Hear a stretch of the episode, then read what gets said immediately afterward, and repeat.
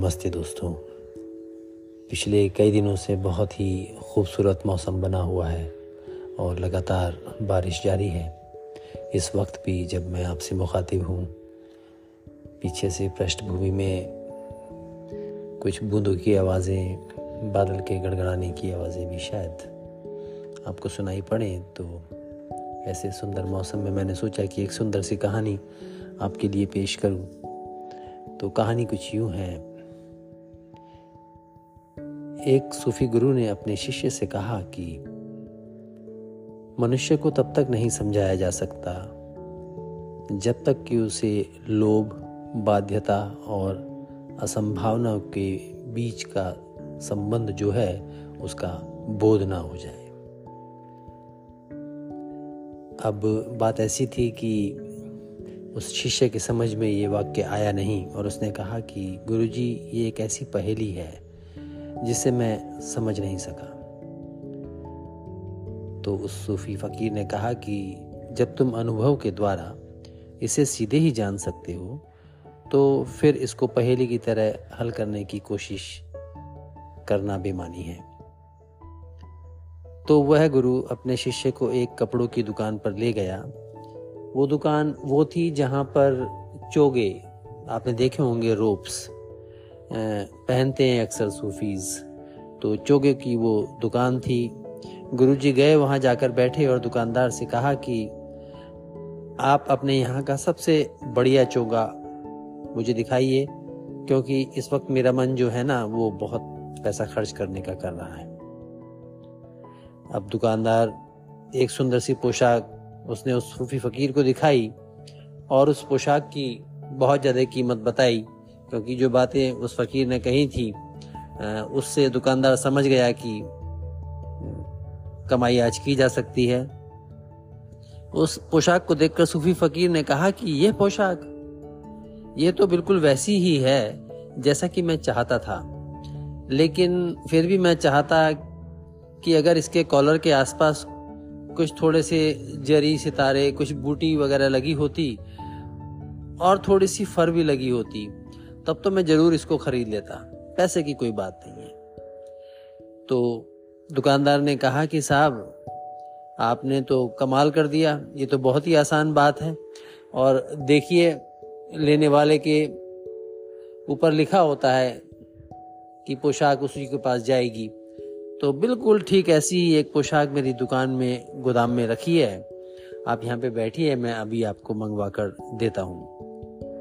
तो वहाँ पर बैठे और दुकानदार ने लड़के को साइड में बुला के कहा कि भाई गोदाम से वो पोशाक फलानी फलानी ले आओ।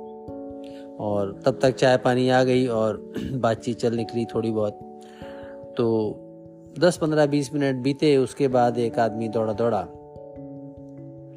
एक पोशाक लेकर वहाँ पर उपस्थित हो गया और जब निकाल के देखी गई तो वो बिल्कुल वैसी ही पोशाक थी। जैसी वो सूफी फकीर चाह रहा था। पोशाक के ऊपर जड़ी सितारे और कुछ फर भी लगा हुआ था कॉलर के पास में। तो सूफी फकीर ने पूछा दुकानदार से कि इसकी कितनी कीमत है? तो दुकानदार ने कहा कि ये पहली वाली पोशाक से तो साहब ये बीस गुना ज़्यादा है क्योंकि इसमें तो बड़े, बड़ा बारीक काम हुआ है। जड़ी सितारे वगैरह लगे हुए हैं, उसकी बड़ी महँगी कीमत होती है।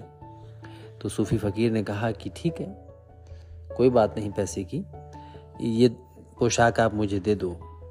और उसके बाद उसने कहा कि ऐसा करो, वो पहले वाली जो आपने दिखाई थी, वो भी मुझे दे दो, मैं दोनों ही खरीद देता हूँ। अब दुकानदार चक्कर में पड़ गया, क्योंकि यह वही पहले वाली पोशाक थी, जिसे उसने उस लड़के के हाथों भेज दिया था।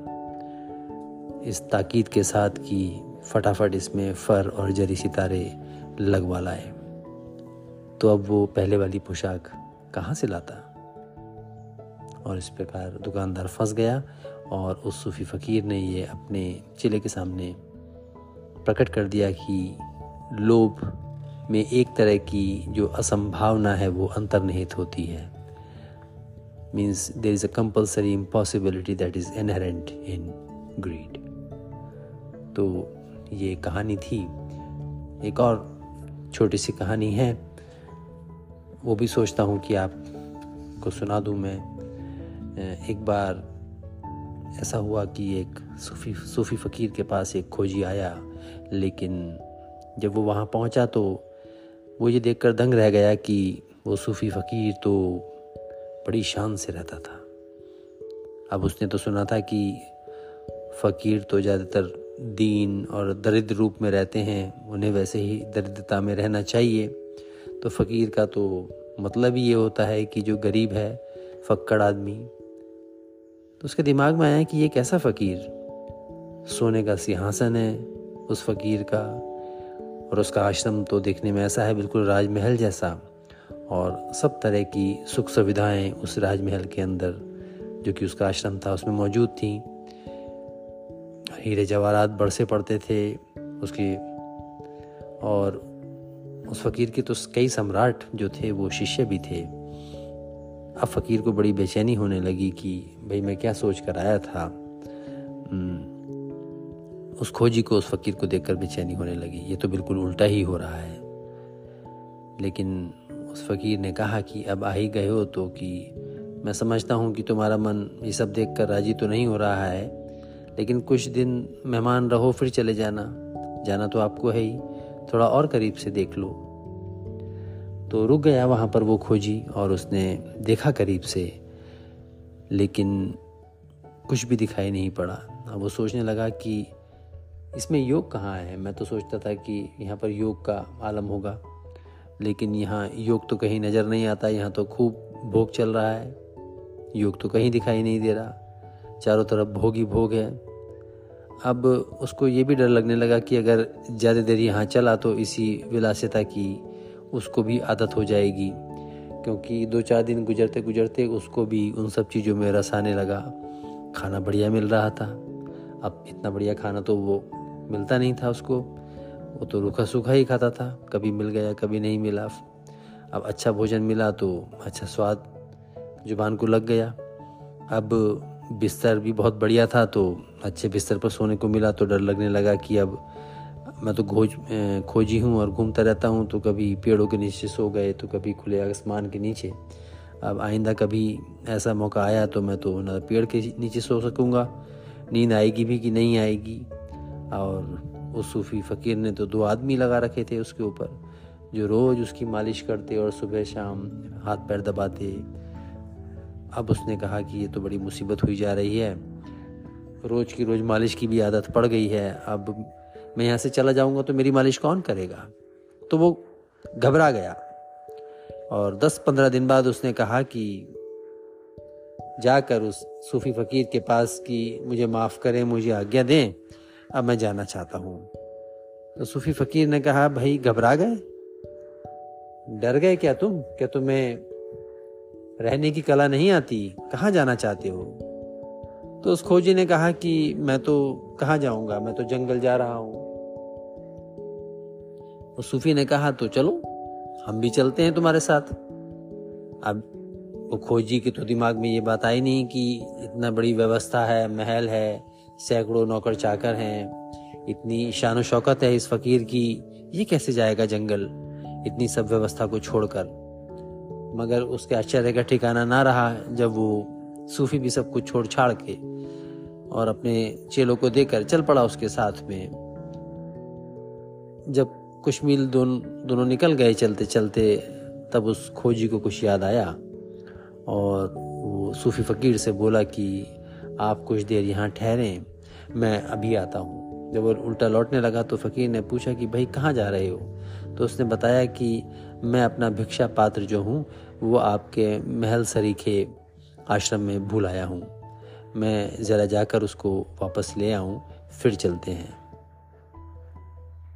तब उस सूफी फ़कीर ने कहा कि, भाई, अपना साथ अब नहीं हो पाएगा। अब ये साथ नहीं चलेगा। क्यों? उसने पूछा। उसने कहा कि, मैं तो अपना पूरा महल छोड़ाया तेरे साथ चलने को। और तुझसे अपना भिक्षा पात्र नहीं छोड़ा जा रहा। तो फिर भाई, तुझे नमस्कार। और हमारे रास्ते यहाँ से अलग होते हैं, क्योंकि ये दोस्ती अब चल नहीं पाएगी, बराबर की नहीं है। तो दोस्तों, इस कहानी के माध्यम से वो सूफ़ी फ़कीर उस खोजी को ये याद दिला रहा है और ये स्मरण कराने की कोशिश कर रहा था कि ज़िंदगी में सवाल ये नहीं होता कि आपने क्या पकड़ा है। सवाल तो यह है कि आपको क्या चीज़ जकड़े हुए है, वो कुछ भी हो सकती है। वो जकड़ की बात है। अब कोई साइकिल से बंधा है तो कोई कार से, कोई एक कमरे के फ्लैट से बंधा है और किसी के लिए एक कोठी या विला भी कम पड़ती है। तो जिसका मन में बंधने की भावना हो उसको तो कोई भी चीज़ बाँध सकती है। कोई महल ही थोड़ी चाहिए बंधने के लिए। और अगर कला आती हो, बिना किसी चीज़ से बंधे ज़िंदगी में रहने की, बेहतर तरीके से गुजारने की तो फिर चाहे आप महल में रहें या फिर एक झोपड़े में, आप कीचड़ में कमल की तरह भी खेल सकते हैं। सुनने के लिए शुक्रिया।